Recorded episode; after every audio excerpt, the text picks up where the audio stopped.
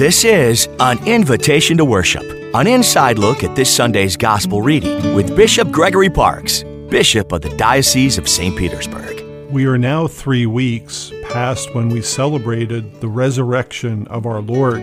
There's still a buzz in the community about what has transpired. Some believe, others still not sure. We see that today in our news and in events. Sometimes we don't know what to believe until we see or experience the events ourselves. Sometimes it matters who's giving us the information. Are they a credible source? Are they factual and believable? This weekend's Gospel from Luke finds two disciples on the road to a village called Emmaus. On the way, they encounter someone who they do not recognize and begin conversing about all the things that have just happened in Jerusalem regarding Jesus the Nazarene. Incredibly, it was Jesus they were speaking with, but they didn't recognize him.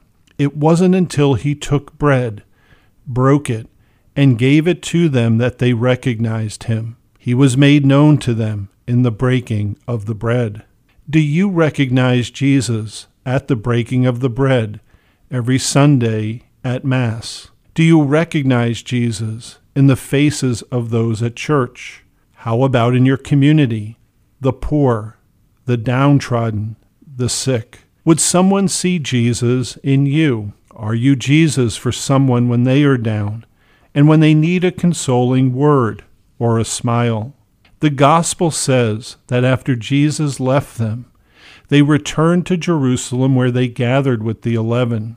They hear the good news that Jesus has truly been raised and then they share their experience of encountering Jesus on the road to Emmaus. This encounter transformed them into witnesses. This weekend, ask Jesus to enter more deeply into your heart. When you accept Him, body, blood, soul, and divinity, this will empower you to be Christ for others and to live and share the good news with others. I'm Bishop Gregory Parks inviting you to worship with us this weekend. To find a local Catholic church, visit tampabaycatholic.org.